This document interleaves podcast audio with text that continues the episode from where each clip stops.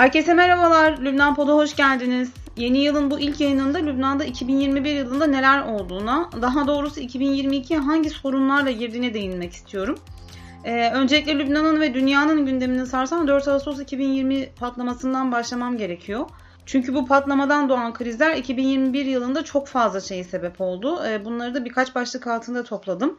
İlk olarak Lübnan'ın 2021 yılında hükümetsiz girdiğini hepimiz biliyoruz. Neden? E, çünkü patlamadan hemen sonra Hasan Diab hükümeti istifa etmişti. Göreve getirilen Mustafa Edip de 3 haftalık bir uğraşıdan sonra yapamayacağını söyleyip o da görevini bırakmıştı. Bu iki isimden sonra ise hükümet kurma görevini beklenmedik bir şekilde Saat Hariri devraldı. Saat Hariri Ekim protestolarında ilk istifa eden isimdi. Başbakan Saat Hariri ve hükümet düşmüştü. Ama tam bir yıl sonra yeniden başbakan olmak istediğini belirtti. Bununla birlikte süreç, siyasi süreç hiçbir surette Halid'in istediği şekilde ilerlemedi. Neden? Çünkü Michel Aoun, Cumhurbaşkanı Michel Aoun Hariri'nin sunduğu hiçbir bakanlık aday listesini kabul etmedi. Üçlü blokaj sisteminin kesinlikle kendi yetkisi dahilinde olmasını istiyordu. Ee, bu nedenle de Ekim 2020'den Temmuz 2021'e kadar Hariri ile Aoun arasında tam 19 tane başarısız görüşme gerçekleşti. 15 Temmuz'da da Saat Hariri e, son kez bakanlık listesini Michel Aoun'a iletti. Yine kabul edilmeyince o da görevi bıraktı. E, Lübnan çalışanlar bilirler. Lübnan'da hükümetler zaten kolay kurulmuyor. Bu noktada aslında Lübnan hükümetsizliğe de alışkın bir ülke ama ekonomik krizin her alanda hissedildiği bir dönemde Alm Hariri sürtüşmesi ülkeyi sadece biraz daha geriye götürdü. Ekonomik Saat Hariri'den sonra ise bu sefer başka bir adayın ismi ortaya çıktı. O da eski başbakanlardan yine Necip Mikati'ydi. Necip Mikati 10 Eylül 2021'de hükümeti kurmayı başardı aslında. Bu önemli bir adımdı Lübnan için. E, ancak bu sefer de hükümetin ayakta kalması problemi ortaya çıktı. Çünkü az önce hükümetler kolay kurulmuyor Lübnan'da dedim. Kurulan hükümetler de kolay kolay uzun ömürlü olamıyor Lübnan'da. Kati de zaten çok kaygan bir zeminin üzerine kurmuştu hükümetini. Hemen en küçük krizde de bu kayganlık kendisinde gösterdi. Hükümeti kaydıran ilk sebeplerden biri ve Lübnan'daki gergin atmosferi daha da gerginleştiren olaylardan biri Beyrut patlaması soruşturması. Hatırlayacağımız üzere 4 Ağustos'taki vahim patlamadan sonra bir komisyon kurularak soruşturma başlatılmıştı. Başına da yargıç Fadi Safan getirilmişti. Ee, ancak Fadi Safan ilk aşamada eski Başbakan Hasan Diab'ı ve Emel hareketinden iki bakanı ifadeye çağırdı. Bu hem Lübnan'ın genel siyasetinde hem de Hizbullah ve Emel saflarında aslında çok büyük bir infial oluşturdu.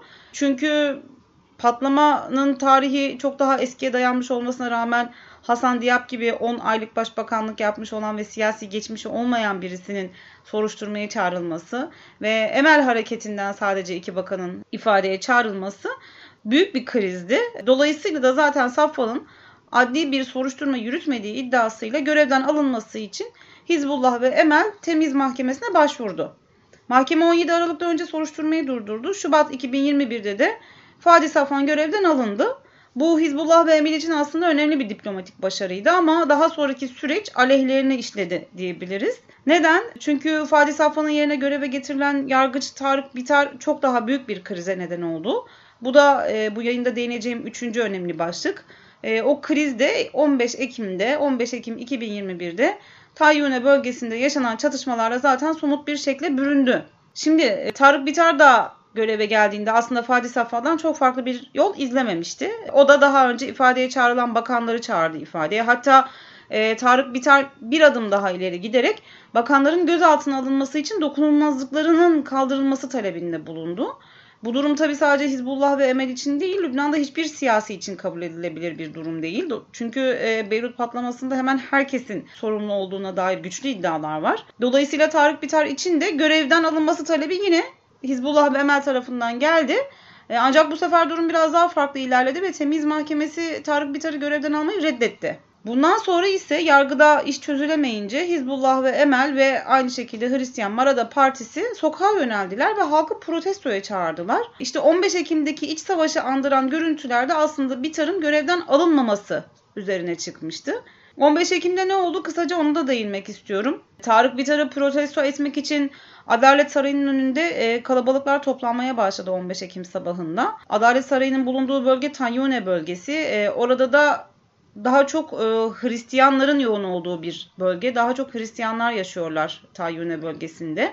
Adalet Sarayı'nın önünden e, Tayyune bölgesine doğru kalabalık büyük bir yürüyüş başlattı. E, dolayısıyla aslında ilk etapta baktığımızda görünürde zaten bir gerginlik kaçınılmazdı. Ancak Emel ve Hizbullah taraftarlarının bölgeye girip çevreye, araçlara, binalara zarar vermeye başlamalarıyla çatılardan atılan kurşunlar gerilimi çatışmaya dönüştürdü ve olaylarda da 7 kişi yaşamını yitirdi. Günün sonunda güvenlik güçleri e, olayları kontrol altına aldı ama mesele öyle bir noktaya geldi ki Tarık Bitar esasen bu olayların gölgesinde kaldı ve Tayyip'le çatışmaları daha çok Beyrut patlaması soruşturmasından Mayıs 2022'de yapılacak olan seçim propagandasına evrildi. Ee, hemen buradan da Lübnan'da yapılması planlanan parlamento ve cumhurbaşkanlığı seçimlerine geçmek istiyorum. En son 29 Aralık'a kadar aslında Seçimler Mart 2022'de yapılacaktı. Necip Mikati ve e, meclis buna karar vermişti. Ancak Cumhurbaşkanı Michel Aoun'un ciddi bir itirazı vardı. Kesinlikle Mart'ta yapılmasını istemiyordu. E, ve Mayıs'ta yapılması konusunda çok ısrarcıydı. Çünkü erken olduğunu düşünüyordu. Meclisten iki kere Mart için onay verilmişti. Ancak Aoun bütün yetkilerini kullandı ve seçimleri Mayıs 2022'ye çekmeyi başardı.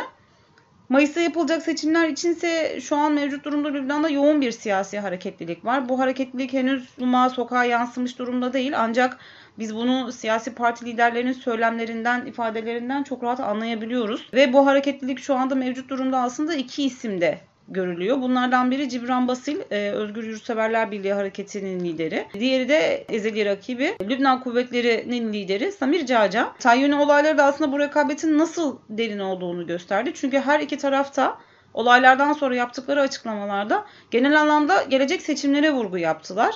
E, dolayısıyla aslında şu an Lübnan'da atılan her adım, yaşanan her kriz bir seçim propagandasına evriliyor ve dolayısıyla kullanılan tüm siyasi söylemlerin seçim propagandalarıyla da doğrudan bir ilgisi var. E, Lübnan'ın 2021 yılında damgasını vuran son başlıksa Körfez-Lübnan krizi. Yine Lübnan çalışanlar bilirler. E, Körfez'in Lübnan'la olan problemleri de geçmişe dayanıyor. En yakın tarihi 2016. E, ama 2021'de bu çok ciddi anlamda görünür oldu. E, neden? Çünkü öncelikle Mayıs ayında Dışişleri Bakanı Şerbel Vehbe bir televizyon kanalında Suudi bir gazeteciyle çok ciddi bir tartışma yaşadı. Öncelikle Suud'un ve Körfez ülkelerinin IŞİD'i ve diğer terörist organizasyonları fonladığı olmadığını ifade etti. Daha sonra da Suudi gazetecinin eleştirisi üzerine ben Lübnanlıyım bir bedeviyi dinlemem diyerek krizi ciddi anlamda derinleştirdi. Ama Şerbel Vehbe hemen e, bir iki gün içerisinde istifa ettirildi. Konu kapandı ama bu e, ikili ilişkilerde herhangi bir iyileşme olduğu anlamına da gelmedi.